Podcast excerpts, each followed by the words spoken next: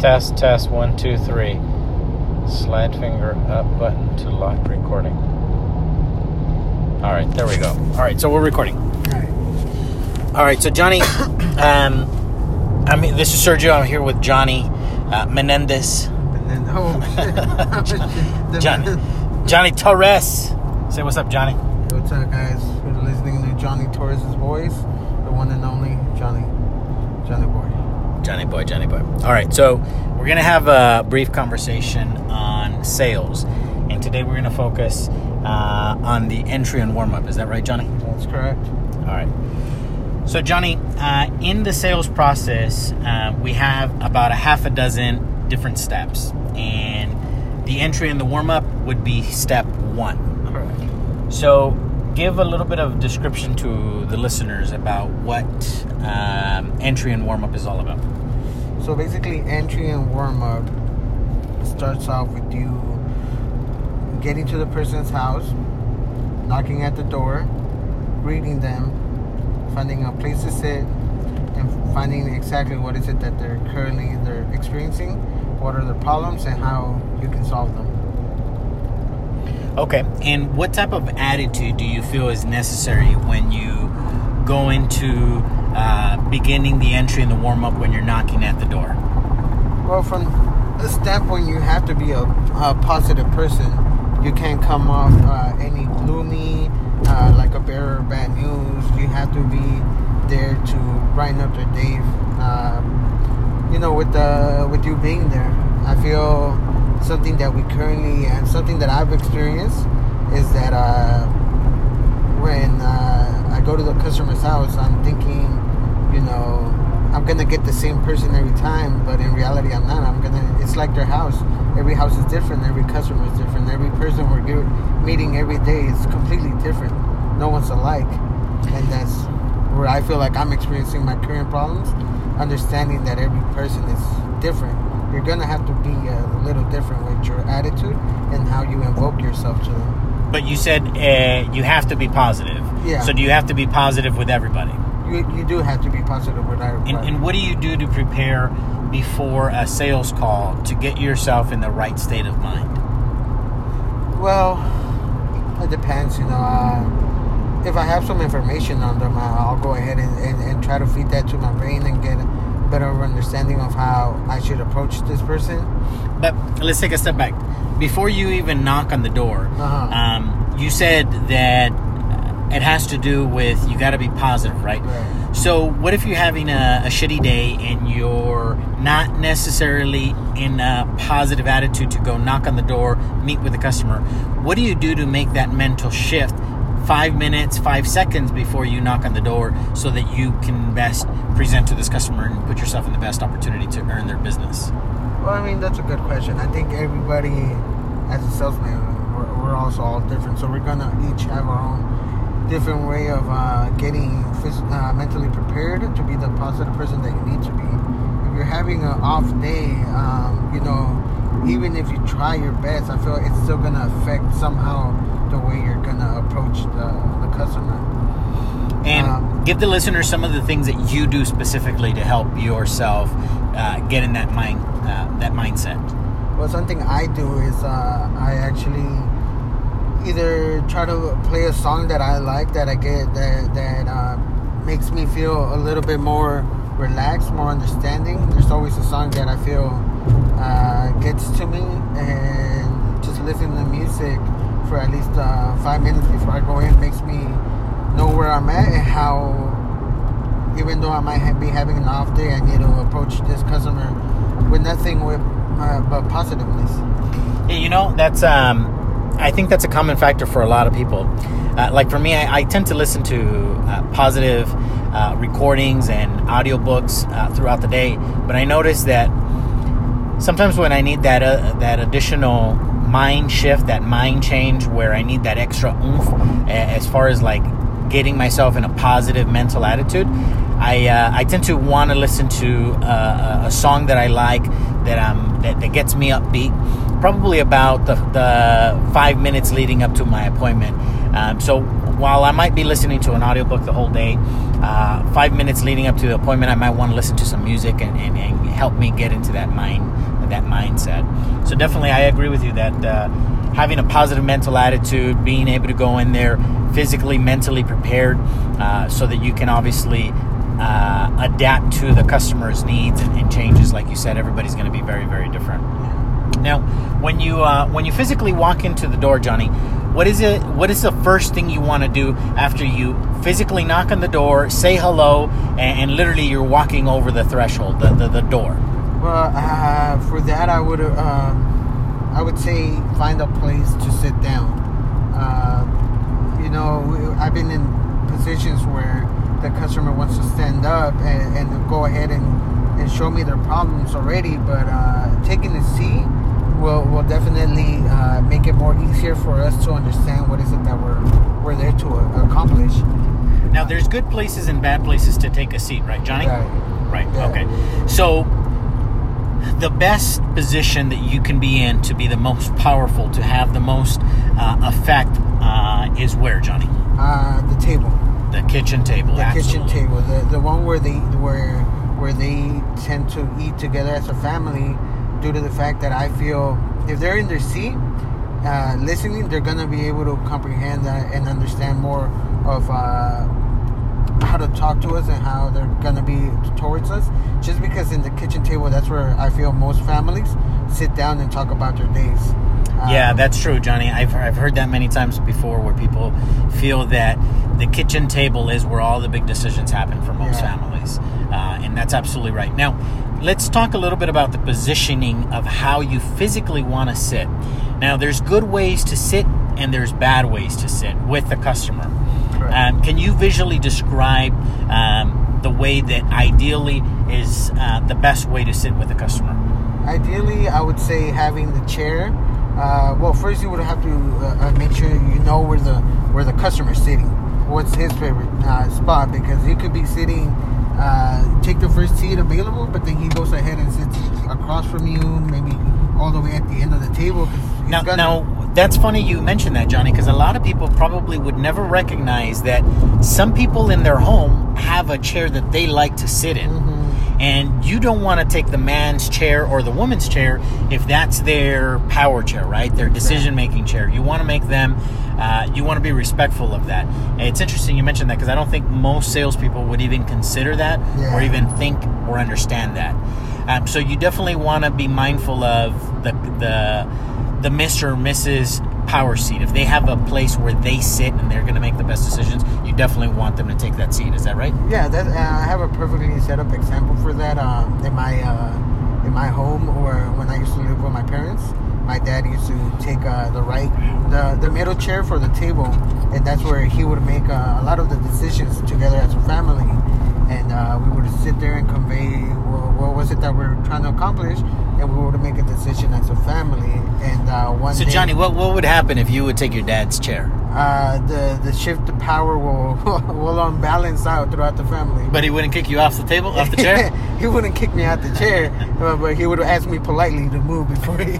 so he would kick you off the chair. yeah, he would kick me out the chair. But uh, the reason I'm mentioning this is because uh, we actually had a, a insurance guy come into the house one time Yeah. to offer us life insurance, and uh, the one thing he did was he asked us to take a seat in the kitchen table, but he went ahead and took my dad's seat. Ooh, wow. Uh, as soon as he took that seat, you could tell my dad uh, lost all, you know, considerations of listening to the guy, and trying to understand what he was saying. We all had to, you know, move a seat over, which was not our accomplished, you know, not where we tend to sit. And Wow. that- So you could you would safely say that that dramatically Yeah. uh, hurt the sales guy's ability to sell your yeah, dad. exactly. It, it, it shifted the power. Uh, it didn't feel as we were in the family together where we usually are, and it just it made a lot of things uh, complicated for the salesman to go ahead and show his, his presentation. That brings up a good point. One of the things that we're going to be talking a, a little bit later down the road in, in, in uh, additional shows is that it's not necessarily the one thing that makes or breaks the sale, but it's all the little things that build up to you losing or you earning the sale. And although it might seem trivial or small that you don't respect the owners, the homeowners, seat or chair in the house. That might seem small or trivial, but those are the little things that start piling up against the salesperson, right? Okay, so definitely sitting in the in the, in the right uh, position makes a big big factor, right? Yeah. As far as um, positioning yourself for power. Now, assuming everybody's got the right seats, the the mom and dad they're sitting where they're supposed to be sitting. There's chairs, and you got your own chair at the dinner table. Now, physically. Do you want to be across the table from them? Do you want to be side by side? Do you want to be catacornered with them? What's the best position that uh, a salesperson should be in? I would say uh, side by side, uh, somewhere where you're able to reach to the person and connect to them uh, a little bit more, not physically, but at the same time a little bit more uh, mentally. You can say. Well, side by side makes it seem like you're on their side of the team. If you're sitting across from them, it almost seems like their team versus your team, Yeah. right? And so sitting next to each other uh, definitely makes a big, big impact. It almost feels like you're part of the same team, right? Yeah. Absolutely, absolutely. Now, what type of questions do you ask in your entry and warm up? Once you've gotten to the kitchen table, you're sitting at the right spots. You're trying to ideally sit next to him rather or her rather than uh, um, in front of them. What type of questions do you uh, do we normally go through in the sales process? Well, the, the first question and the most important, which I I feel is a valuable one, is uh, what is it that you want? What is it that you need? And how can we be of assistance towards you? And I think that's where a lot of uh, salesmen, uh, you know, including me, including myself, have uh, struggled in, in the past. Just because the, the first question is uh, is very valuable to the whole presentation, because you're going in there to understand what is it that they're they're, they're currently uh, dealing with. What is it that's affecting affecting them as a family or affecting them as themselves? Why is it that they brought you and gave you time to sit down with them and talk about what's going on? And uh, that's the the question that I feel will is, is the most valuable towards the whole presentation. Yeah, I agree. I think that's a that's a great opportunity for you to open it up and gauge how much interaction the customer is going to give you. Obviously, you know that you have customers that are going to talk a lot and customers that are not going to be very chatty with you, and you're going to have a challenge on trying to get information from them. But uh, the first question we ask is, you know, tell me a little bit about what you have, what you don't have, and ultimately how can we be of service to you. That's absolutely a great, great question. Let's tear that down a little bit, right? So tell me a little bit about what you have right? So that gives the uh, the homeowner the opportunity to tell us a little bit about the system that they have now. Now we get all sorts of different uh, reactions to this right?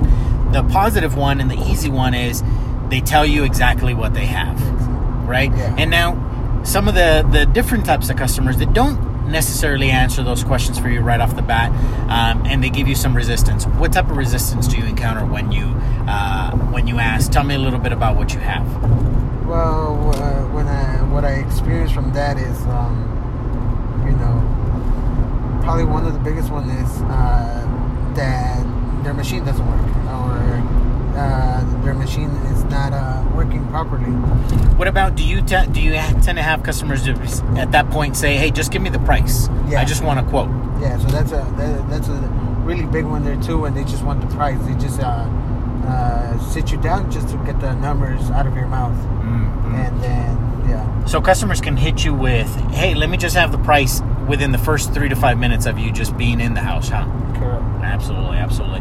So ha- let's uh, let's chat a little bit about um, about the rest of that question, and then we're gonna come back on how to overcome uh, that a little bit and kind of move forward with it, right? Okay. So you asked, tell me a little bit about what you have, what you don't have, and ultimately how can we be of service, right?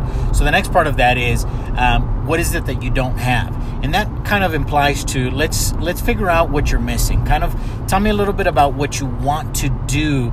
Uh, so, for example, if you ask that question and homeowners would say, "Well, you know, I don't have air conditioning," they might have a heater, but they don't have air conditioning. Um, they might say things like, well, you know, I don't have even temperatures throughout the property, right? I have hot rooms, I have cold rooms, right?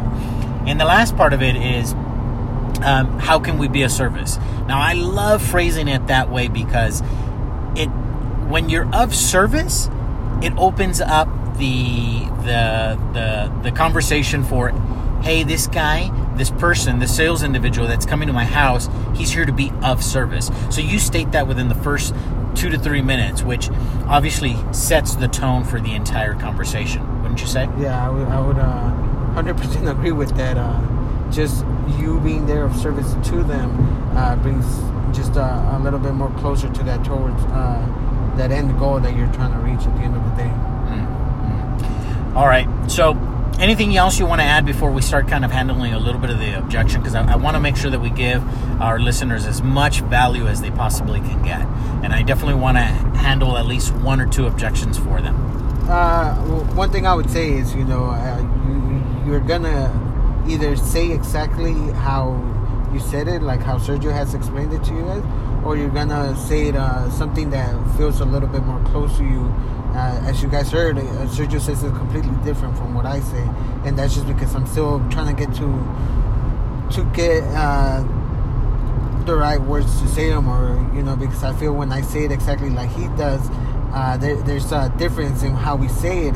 We're saying the exact same thing, but he's saying it uh, a little bit more with with uh, passion and sincerity, as opposed to me, who I can at this point where I'm at in my sales career, not to the hundred percent uh, where I can get the customer's uh, response the way I would want to, or the way Sergio gets gets it done nowadays.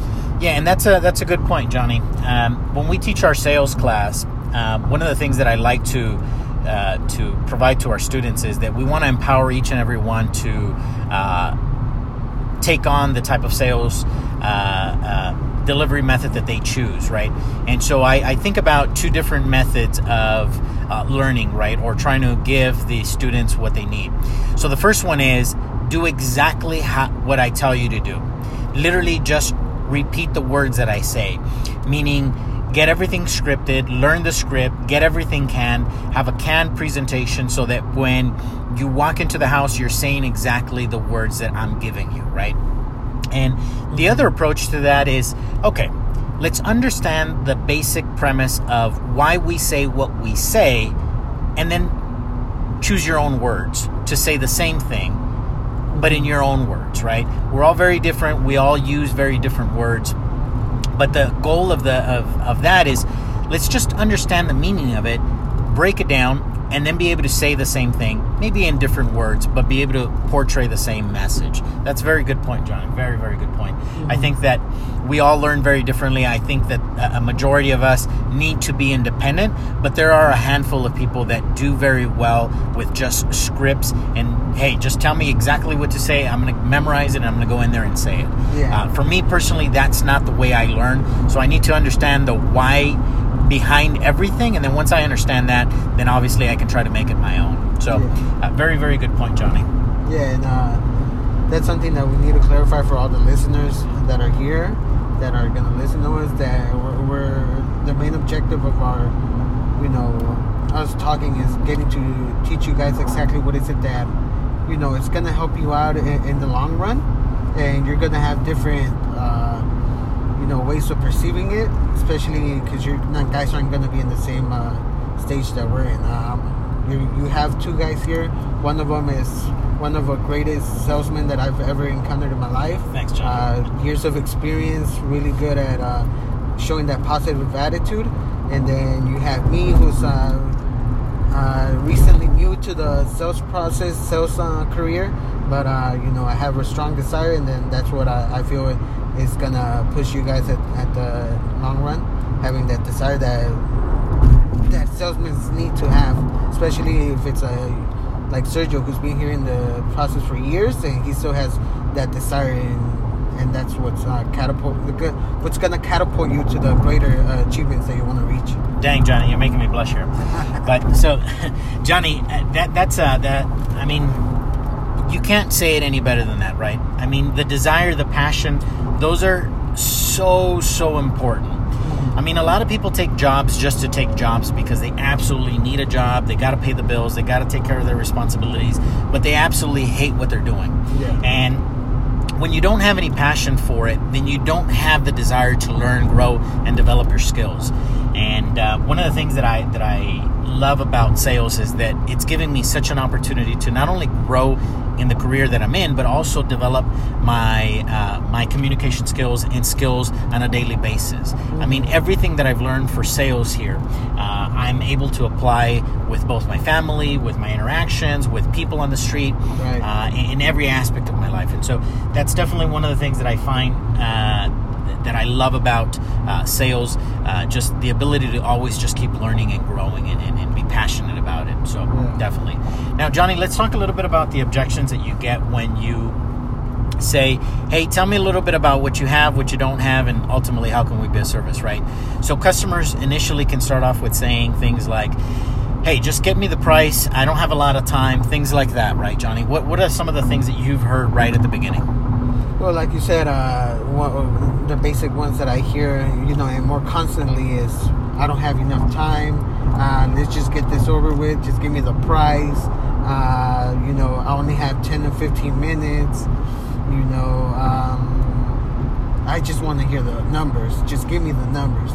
That's uh, that's the common ones that I hear uh, throughout this uh, career right now. Now, do you remember, Johnny? What's the the first thing we got to do when we hear an objection? Uh, I believe it's. Uh, I I understand. Uh, you know, you want to let them know that you understand, but at the same time, you want to not divert the question, but just uh, make it under them know that you're gonna, you're you're being there for uh, of service. You're not getting paid to sit down and just give out a number. You're getting you know Be agreeable, right? Yeah. And what what what do you do when you're agreeable? When you understand? When you convey that message? Hey, sir. Hey, Mr. and Mrs. Jones. I completely understand what you mean. Uh, hey, I totally agree. Totally understand. What what are you trying to do with that? How does that help the presentation? I feel that just uh, buys you a little bit more time because you're, you're showing the customer, the, the homeowner, that that you're in the same page. Okay, you don't have time. Well, then we're gonna see if we can get more time. You want the number? Well, I'll show you why. I understand why you want the number. Why you you're asking for it from right the beginning. Yep, and uh, Grant Cardone, one of the uh, one of uh, big sales guy, big sales guru, he talks about this all the time. Always be agreeable.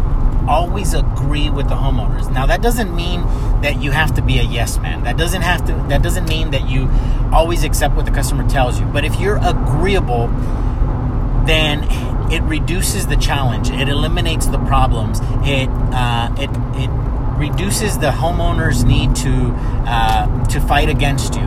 There is no more fight, right? You can't fight against somebody that's agreeing with you. So Now, would you say uh, agreeing with them is completely um, is deriving more from the yes man? Because uh, that's where I'm still struggling a little bit. Well, what is it that you mean by agreeable, and then the yes man? How do you separate the two from one, one another? You know? That's a great question, Johnny. Um, let's uh, let's say that you um, you tell me, "Hey, Sergio, the the sky is yellow." Okay. Now, I don't have to tell you, "No, it's not. It's blue." I could, but that's obviously challenging your point of view, right? Right. I could simply agree with you and still have my own opinion. Just because I say, "Hey, Johnny, I completely understand what you mean," right? That doesn't mean I'm telling you yes, and that doesn't mean that I see your point of view. That just means I understand your point of view, and that's it.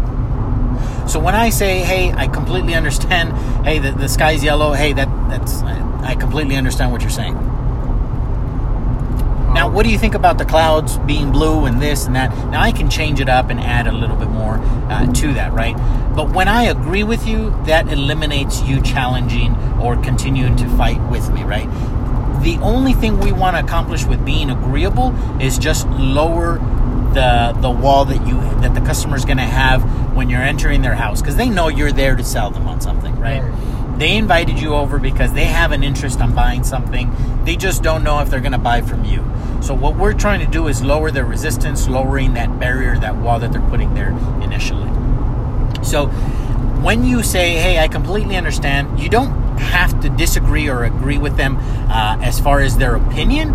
You just are agreeable, and then you can move forward. Okay. You can address that situation later if you choose to, or not. Okay. I I, uh, I understand what you mean now. Okay. Just wanted to clarify that before uh, we moved on because I wanted to make sure that I didn't go into customer's house and uh, was thinking that I was agreeable and instead became a yes man. Uh, and that would, I feel, you know, complicated things a lot more for me just because they're going to expect me to give them a yes from there on. Correct?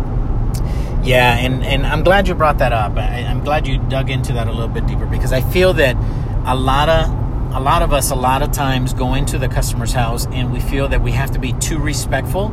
And um, the, the the the salespeople that understand that no is not something that we want to tell the customers and we want to always have a positive attitude we don't want to become yes men. We don't want to always tell them yes we were just talking about this earlier today, right? When we were having that conversation with a customer and he was requesting additional information from us.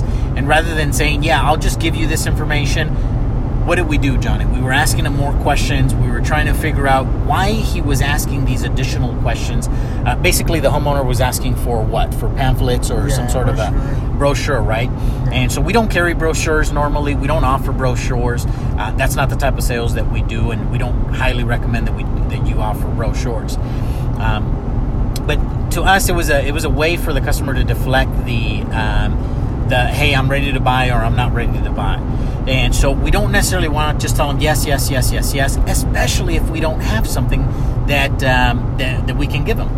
So instead, we started asking a bunch of questions as to why he wanted this, uh, what he wanted for, um, and uh, although there was a little bit of resistance, the customer eventually uh, basically just told us he just wanted to know that this is a legitimate company that he's doing business with, and that he wants to see some sort of advertising or marketing to understand that, hey, he's he's dealing with a big company. Oh, okay. Yeah. Yeah.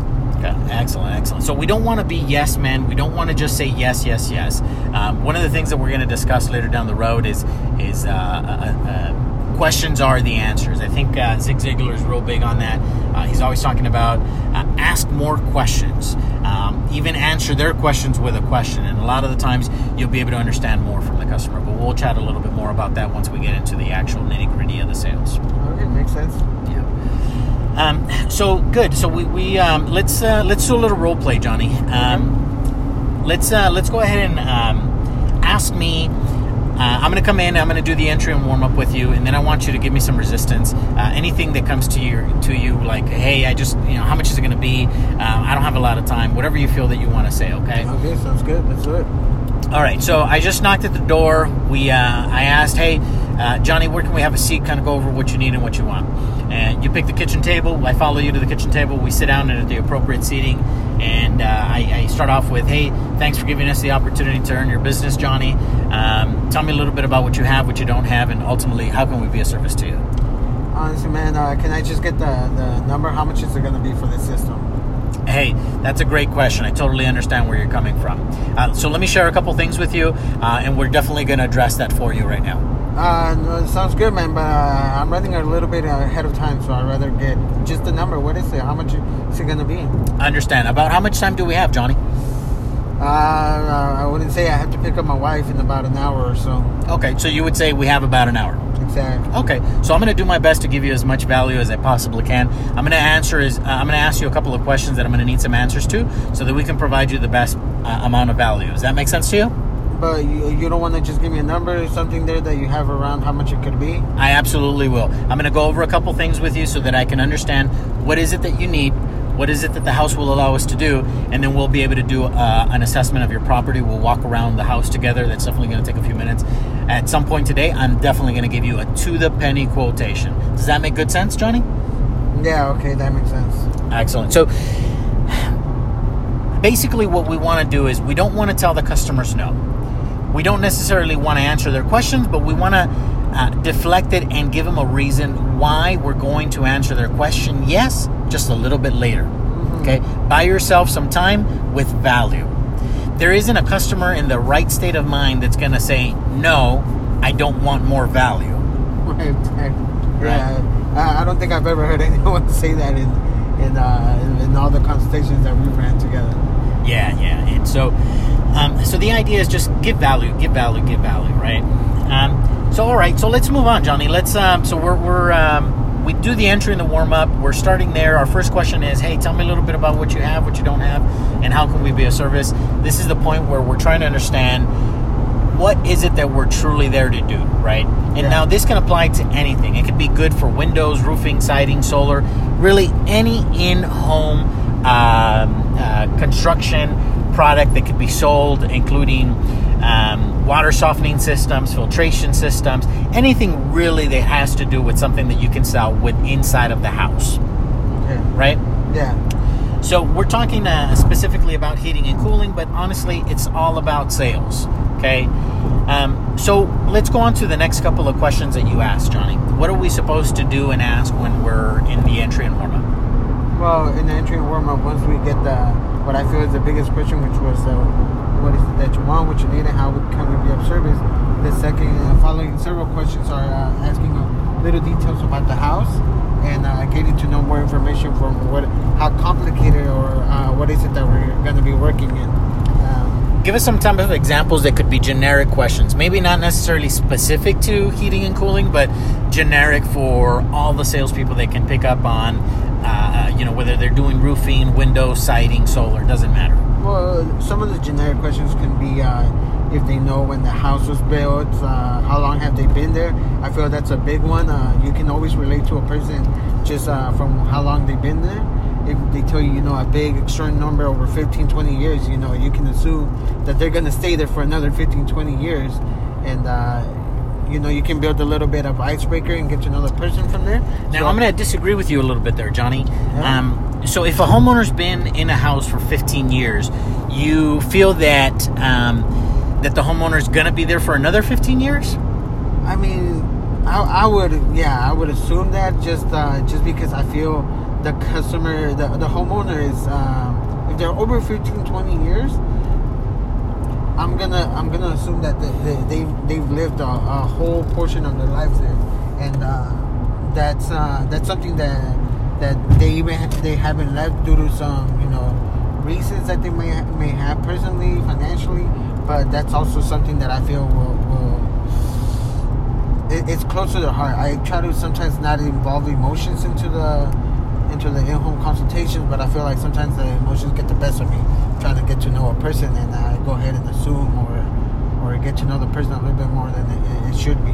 All right, so we're to agree to disagree on this topic for a second, Johnny. Um, I don't think it's a big, big deal um, because I think that either way it goes. I mean, if they're there for another 15 years, great. If they're not, I don't think it's going to make a big difference. So we'll agree to disagree. Personally, I feel that I, I wouldn't assume necessarily whether they're going to be moving out or not, but either way, um, Yeah. definitely a good question for sure. Um, what additional questions would we ask? Uh, square footage of the house, uh, what kind of a, a utility company do they currently have? Uh, that's a Now, what do we usually add when we ask about the utility company? uh, uh, what we add after asking about the utility company is uh, we if we get a response such as LADWP or Edison, we go ahead and and let them know that uh, if based on the machine that they choose, the most efficient ones right now offer incentives and uh, coupons that we uh, look out for and offer to the homeowner. Ah, okay. So let's take a pause there, right? So we've been in the house for about three to five minutes. We've asked a couple of questions, and as of right now, it's only been a couple of questions, so it's not too crazy long as far as the amount of questions. But at some point, your customer is going to start thinking, okay, how many more questions does this guy have? How long is this going to go on for? I don't have a lot of time. Five questions, maybe not a lot, but they're going to start thinking about it pretty soon. So the reason why we say, hey, you know, what utility company do you have here? They'll answer whatever they answer. It doesn't really matter. Then you say, you may qualify for, or the reason why we say this, where we ask that question, is because you may qualify for some additional rebates or incentives. And the reason why we say that is because that's kind of a way of explaining to the customer why we're asking these questions so that they now know that there's a reason for us to ask these questions and it's all about giving them value. Yeah. And there may be some rebates, incentives, or discounts for them. And so now they're interested in the questions you have to ask because now they feel like, oh, wow, he's only asked me three to five questions. And the fifth question led to there might possibly be rebates or incentives. So let me ask, answer a few more questions. There might be an additional benefits for the homeowner, right? Yeah, so I agree with you on that one just because we don't want to turn the whole home consultation into a questionnaire.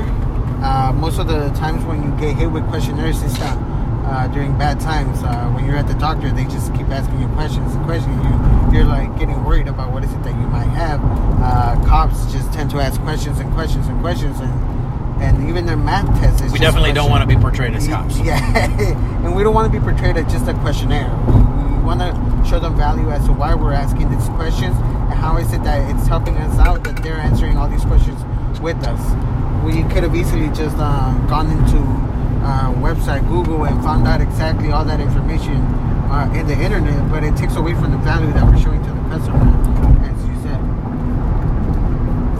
Yeah, I like that that word is going to keep coming up over and over. Value. Uh, the word value is going to keep coming up because uh, it, it's in our sales process, in the way that we coach, we teach, we present, we always want to bring value to the table. We feel that the more value we give to the homeowner, the easier it is to separate ourselves from our competition. Because there's a lot of people out there that are really good at what they do. They have the gift of gab. They know how to communicate with customers, and they give some value. They just don't give an enormous amount of value. And what we want to do is we want to get value from the moment that we knock to the to the minute that we leave, right? Correct. Excellent, excellent. So now a few more questions, Johnny, and then let's let's kind of un- understand why we ask all these questions. Now, uh, we'll, we'll, talk a little bit more about that. Let's go over a few last questions um, that you would ask in the entry and warm up. Uh, during the entry and warm up, I would go ahead and ask uh, if this is a project they're looking to do in the uh, coming year and five years from now. Uh, are there any other projects that they're considering doing in their house? Uh, another big one is uh, besides yourself, is there anyone else that's going to help you choose your equipment, the financing, the brand? Wow, big solid questions. So I let me um, let me kind of throw out the way I usually phrase um, two of those three questions that you just brought up. I think those are super, super important for any person doing in home sales. Uh, the first one was Is this a project that you feel you're going to be doing this year, next year, or in the next five years? Now, you got to be very careful with how you ask that question because it could come across too deliberate and the customer will feel it's a setup question. Like if you ask, hey, do you want to get this done this month or next month? The customer already knows that you're going to corner him into, hey, you said that you were going to buy this month. They're going to start feeling a lot of pressure. So if you ask it very, um, kind of in between some of your other questions, a little bit nonchalant, with not a lot of interest, but hey, just ask the question so you can get it. Hey, Mr. and Mrs. Jones, is this a project you feel you want to do this year, next year, or in the next five years? I like phrasing it that way because it's very uh, indirect, it's very unassuming, uh, and the homeowner, for me, in most of my cases, most of them say, I want to get it done as fast as possible. Uh, I do get customers that say, hey, I, I definitely want to do it probably at the end of the year, and that gives me an opportunity to ask, hey, um, what, what are the reasons for that? And a lot of times they'll say, hey, tax returns, refunds, uh, money, uh, some financial situation might change in the future. And those are key things for you to understand at the beginning so that obviously you can present uh, or formulate your presentation towards, uh, towards that. So, very, very good question. Um, the second question, uh, and equally as important, I think, is other than yourself, is there going to be anybody else that's going to be helping us with the decision on the equipment, the brand, the efficiency, or even where the equipment's going to be located, right? Now, you can add a few more things to that or change them up a little bit, but you definitely want to get this message across. Other than yourself, is there going to be anybody else that's going to be helping towards a decision? Now, you could say that in a lot of ways, mm-hmm. but we say it that way specifically so it's not rude or disrespectful. I've been in call centers before where a representative on the call center would ask the husband that the call center lady or guy was talking to would say, Hey, is your wife or uh, husband gonna be there? Now, if they're talking to a lady, they'll say things like, Is your wife, husband gonna be there? And if they're talking to a man, they'll say, Is your wife gonna be there? Two big mistakes there. Number one, they're assuming they're married. They might not be. And that's uh offensive, right? Yeah. Some people get really emotional. I mean, it could be a lady that maybe just went through a divorce or a man that's, you know, in his late 30s, 40s, 50s, just went through a divorce. Getting asked a question like that might bring up or surface some pain or emotions that honestly we don't want to be associated with, right? Yeah. Excellent. The next reason is that, you know, times have changed. It's Uh-huh. okay to be married to a man if you're a man. It's okay to be married to a woman if you're a woman. 20, 30, 40 years ago might have not been okay, might have not been so freely discussed or openly talked about. Now, it's not that big of a deal, right? Okay. And as we progress as a society, that's going to be less and less uh, of, a, of a problem, of an issue. Uh, but for our current generation, for the conversations we have now, some people are still a little bit detached from that. And so we want to ask it properly because a lot of times we go to homes and their partner is of the same sex. And so we want to be respectful of them, right? So if we ask, other than yourself, is there anybody else that's going to help make this decision? That opens it up for it could be a son, it could be a daughter, it could be a grandpa, it could be a grandma, it could be an uncle, it could be a lover, it could be your your husband, it could be your wife. It could open it up to anybody, right? Yeah. Ha, let me ask you this: Have you ever gotten any uh, any resistance from you asking that question? So it, it's funny that you that you asked that question, Johnny. I mean, the question that the way we asked that question came from getting resistance. Our call center representatives were constantly getting uh, ob- objections, rejections. They were getting hung up on. They were saying they were they were told that's a very rude question Yeah. from men that had husbands, not wives Okay. right? And so we were getting uh, our call center girls were getting beat up, or our call center representatives were getting beat up because they were asking it the wrong way. As soon as we started phrasing it the way we phrase it now, we don't get any more objections. We don't get any more resistance. We don't get any more uh, any more physical uh, or, or verbal uh, uh, restraints or restrictions from that anymore. So that the way we phrase it actually was born from objections being uh, thrown at us. Oh, okay. So it has to be phrased in a delicate manner in, in order for it not to come off as offensive or anything like that. Absolutely. Other than yourself, is there gonna is there anybody else that's gonna help us make the decision of this, that, or the other? We normally say, is there anybody else that's gonna help you make the decision on the uh, on the equipment, the brand, the financing? Literally, you can add anything that you want on there for any product that you want. The big important part is, other than yourself, is there going to be anybody else that's going to help you make the decisions for blank? Makes sense. Yeah, Absolutely. Good question. Good question, Johnny. Um, so, definitely um, good key questions. Now, about how long would you say is the entry and warm up, Johnny? Well, I mean, in my stage where I'm not phrasing it as I, I should or not, uh, um, you know, explaining it as well as you are, I feel my uh, entry and warm ups are, are getting short, uh, between 15 to 20 minutes. Uh, in reality, I feel it should be a little bit more, just uh, for for us to better understand where where is it that we're we're getting off if we're just getting off on the right foot if if there's anything else I'm missing out did did I maybe phrase out something the way I shouldn't have and I I built more resistance than I did from the beginning that I knocked on the door Okay, now I don't know if we got the, the times a little off, but I, I, I definitely agree with you that the times are a little short.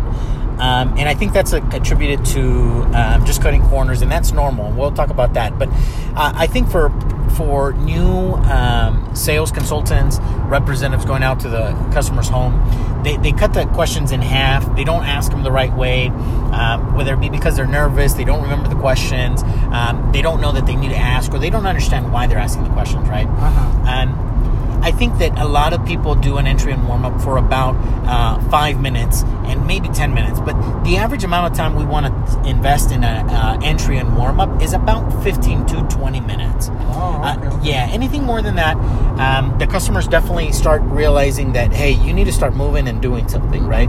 yeah yeah that makes sense I thought uh, thought I was cutting it a little bit too short. No, I agree. You are cutting it short, but I think that you're cutting it short in the sense of like five to ten minutes. Uh, I think by five to ten minutes, you're already starting to do the next step, which is the walk around. We'll talk about that in the next session.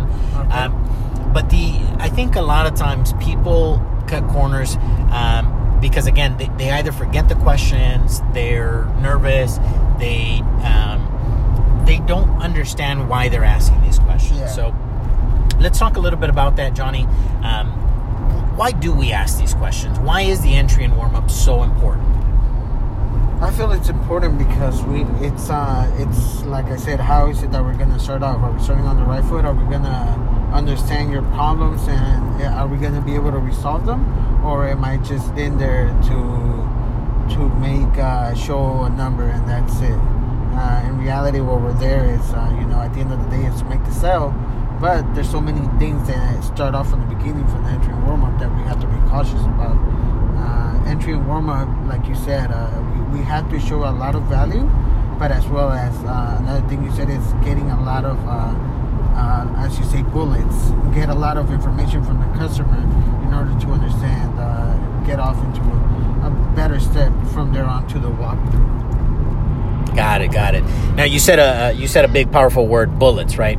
So uh, we'll, we'll reference that a little bit later down the road. But basically, what Johnny means by bullets is through the course of a conversation with a homeowner, with a customer, they're going to be dropping uh, uh, comments or words or suggestions or ideas uh, or feelings or emotions that you can if you pay attention to them you can definitely pick up on those words and be able to use those words later to help the homeowner make the right decisions into purchasing uh, uh, or making the right investment with you okay?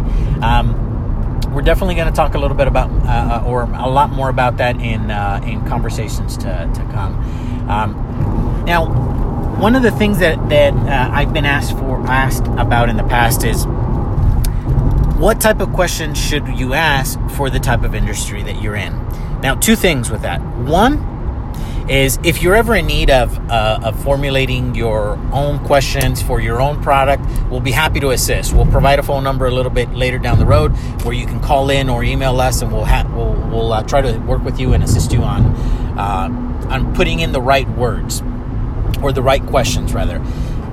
Um, Pasadena, John. Sorry, we're driving. Almost missed our exit here. And uh, you got to get on that uh, Pasadena, Johnny. Sure. Yep, Pasadena. And uh, so, where were we, Johnny? We were talking about um, asking the right Yeah, questions and right questions. why we ask these questions. Now, sometimes people ask, "Why do I we ask these questions, and are they really, really that important?" So, the questions themselves are not 100% super, super important. The reason for asking these questions is because it's part of your entry and warm up. It's part of you trying to display some amount of value to the customer, um, trying to make it make the customer understand that you're you have a lot of knowledge. And by you asking the right questions, it might be simple, but it is a way of portraying that you know what you're doing. You ask questions that are related to the job that uh, that you're about to undertake, and it makes you seem as a knowledgeable individual. Now, you're not going to go in there and ask for questions that are related to their landscaping if you have nothing to do with landscaping, right? They have to be questions that are somewhat related to the industry that you're in, um, but those questions are meant to make you look good because you're asking the right questions. Second, uh, or in addition to that, you get to gauge the customer's knowledge there are customers that come from a very uh, well-rounded background and maybe they know a lot about construction. And when they do you'll be able to pick that up through the way that they answer the questions. They know exactly when their house was built. They know how many square feet they have. They know what a slab foundation is. They know how many electrical uh, or amps their electrical panel has. Uh, they know all the que- the answers to your questions right? And so that'll help you understand as a salesperson that hey, you're speaking to somebody that has a lot of knowledge. You don't want to bullshit this guy because they're going to call bullshit as soon as they smell it, see it, or understand it. You want to be a straight shooter with everybody, but especially with the people that you know have a good background in it and they will smell your bullshit. Okay? Do you feel these questions when we ask them um, it, it, like you said, it, depending on the person that you're dealing with, uh, the homeowner, do the questions help out a lot more if uh, you're like I am in the beginning uh, sales career, uh, you know, stage? Do you feel the questions?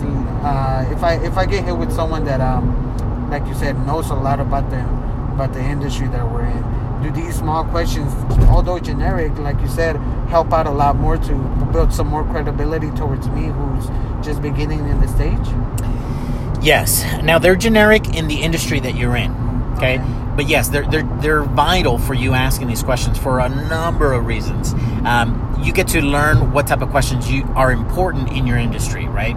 And you ask them right off the bat. And after you say it, you ask them, you know, 20, 30, 40, 50 times, they become natural to you they become just random questions that you ask throughout your presentation, and you're just going to gather this information. Uh, and, and, it almost feels like it's by osmosis because once you get really good at it, you're just talking to the com- customer like a conversation, and you're just dropping these questions uh, um, very indirectly, and the customer's just answering at this point. But it's super, super important for you to learn what questions are important. So they're generic, but based in your industry, right? Oh, um, they're also important for the customer to understand that you have an understanding of what you're looking for, and it sets the premise for what you're going to be going around to look at. Now, in the industry of heating and cooling, we have this thing called the load J calculation. Basically, it's an algorithm that allows uh, the uh, heating and cooling contractor, salesperson, to understand, or technician, to understand or to give to the computer some variables like square feet, type of flooring, roofing, windows, um, how well the property property is insulated all of these little factors will determine how hot and how cold the house gets. Will then and that will then determine the size that's appropriate for the system for that house meaning a two ton a three ton a four ton a five ton uh, again if you're not in the industry of heating and cooling it doesn't really matter um, obviously every industry might have something that uh, that the industry mandates as a standard practice that each and every one of you have to learn in order to be able to deliver the homeowner uh, specific sizing on, on uh, uh roofing or windows or what have you. Makes sense. Makes sense. Mm-hmm. Got it. Now, uh, at this point, you're you're in the customer's house uh, about ten to fifteen minutes. Um, normally, Johnny, at this point. Um, would you say that you have um, zero trust with the customer, 10%, 20, 30, 40, 50, or 100%. And 100% of trust means you're ready to ask for the, hey, um, uh, we'll, we'll do a great job for you. Uh, let's go ahead and move forward with this with this project, right? Uh, they're ready to buy, essentially. I feel at this moment in time where you, depending on how you phrased out the questions, if you didn't cut any corners, if you delivered it correctly, you're starting off on the right foot. You're going to be in between the 10 and 30 percent you're not uh, 100% yet. You're not, uh, you know, ready to close the deal already because I feel you still have a lot of steps going on towards uh, the end goal. Yeah, I'm glad you mentioned that, Johnny. There's still a lot of steps, right? So just like one thing is not going to destroy your presentation, not one thing is going to make your presentation everything to allow you to just ask for the order. So the reason why we have about a half a dozen steps for the sales process is because everything works off of each other and builds on each other. And as you're progressing through the sale, you're basically trying to earn the customer's trust so that at the end, when you're asking for their business, they trust you. So the entry and warm up is not going to give you 100% of the trust ever. It's definitely going to give you some level of trust with the homeowners. Now, an important thing to, to mention and for every salesperson to always look out for is I've noticed that some people will be inside of a sales presentation, they're doing their entry and warm up, they've built zero trust, zero value, they've gone through the presentation, but they did it in such a manner that they gathered no trust from the customer and gave no value to the customer. But yet they're going to move forward. Uh-huh. What's the problem with moving forward if you haven't gotten any trust or given any value, Johnny? I feel moving on to the next step, it, it's gonna make it a lot more complicated for you to actually get, you know, that sell at the end of the day. Uh, mm, yeah. One one big thing you always uh, let us know and teach us is uh, uh, you can't backtrack. There's no way we can go ahead and move on to the next step, and then after that oh, let's go back to the entry and warm up. It, it's a one in the moment, uh, a step that you can't go back to. It's uh, you you have to make sure you you get as much trust, even if it's not a lot, but still get the trust from the customer and not move uh, beyond that until you get some trust or some uh, less resistance or break down at least one of the many wants that the customer is going to have. Absolutely, absolutely. And when um, when have you ever been in that situation, Johnny, where you where you literally go through your entry and warm up, build zero trust, zero value, and you still keep going? Yeah, I think I have. I uh, I feel that's the worst part because as a salesman, uh, you're supposed to know where in the uh, you, you, know your process, you know your steps, you know where where when you're about to shift into your new step, which is the walkthrough, and you know how you you can sense that as a salesman, you can sense the trust, and moving on from there, it's really tough. It's uh it's uh, uncomfortable for you. It's uncomfortable for their customer because they don't want to uh, go ahead and move on to the next step. Even though they know there's no step, they don't want to move ahead on because they have built zero trust or zero uh, mm, yeah. uh, confidence with you. Yeah, I agree, Johnny. I, have definitely been there myself. Uh, I remember early in my career doing the presentation like it was a canned presentation with literally no value. I went through the whole thing, and at the end, I was asking myself, I went through all the steps, and why didn't I get a sale? Uh-huh. right? No yeah. value no, I didn't earn anybody's trust. And one of the things that I think is probably the most difficult things to teach and for people to learn is how to calibrate. When you're inside of a presentation, if you don't understand that you're that you've gone 15 minutes without building any value, if you don't understand that, there's no way for you to calibrate, which means basically you gotta adjust if you keep moving forward, you're not you're, you're actually digging a, a bigger uh, grave than than helping yourself out of it. And so you gotta build value before you move forward. So if you've been in the homeowner's house for 15 minutes, you've gone through your questions and built zero value, something's wrong. You need to take a step back. You need to sit down. You need to calibrate, which basically means, hey, you need to physically quickly, you need to quickly mentally assess where you're at with this conversation and adjust for it. If the customer is not giving you any uh, or showing any signs of trust towards you, do not move on. Sit down. If you've got more questions, ask them. But if that wasn't working, you may want to take a, a, a different approach. You may be sitting across the table from a homeowner that wants a buddy, that wants somebody to just chat them up we've been in sales calls like that yeah. where we we go in with the idea that we're going to do a full uh, presentation and then about five minutes later you've seen me where i kind of jump in and, and, i take over the conversation and uh, literally we're not talking about anything that's related to heating and cooling or the sales process and we're talking about things that are more emotional to the customer correct and we're able to make sales that way aren't we yeah now, you got to be very, very careful with this because demos equals dollars. Demonstrations, presentations are going to give you high return on your investment. But there are some customers that literally are not going to want your presentation. And they literally just want another human being to talk to them, to, to uh, earn their trust, and to say, hey, look, I, I need X project I just need somebody that I can trust. I don't know anything about it. I don't want to know anything about it. I just want to know that somebody's going to come in and do it for a reasonable price and that's going to walk me through the whole process, going to be responsible for everything that happens. I just need somebody to take care of it. I've been across people like that. I can honestly say that my mom is one of those people, right? Whenever she has a project, she doesn't want to deal with the contractor. She doesn't want to deal with anybody. She'll call my brother, she'll call me and say, guys, can you please just handle everything for me? right? Uh-huh. And so sometimes people don't have a son, uh, a, niece, a nephew, an uncle, a, a, relative, or anybody that they can depend on like that. Uh-huh. And that just might be you as the salesperson going into that customer's house. And that's what I mean by calibrate you have to understand in the situation that you're in, the person that you're dealing with, the situation that uh, that is building up, and if you're not building any value with a customer, stop, calibrate quickly. Obviously, you don't have 10, 20 minutes to just assess the whole situation because you're literally having to calibrate in front of the customer. But Or- if you oh, yeah, go ahead, Johnny, go ahead. I was gonna just uh, ask if uh, if you in your several years, if you had any tips as to to know when is it that you didn't build that trust with the customers. Uh, you know, like I said, some salesmen do do understand where they are in the process and how much trust they build to the customer. But as to the ones who are just rushing through it, rushing through the presentation, how can you? Uh, is there any tip or any way to assess your your movement before you go on to the walkthrough and assess the situation I- to know if you have uh, the trust that you need before moving?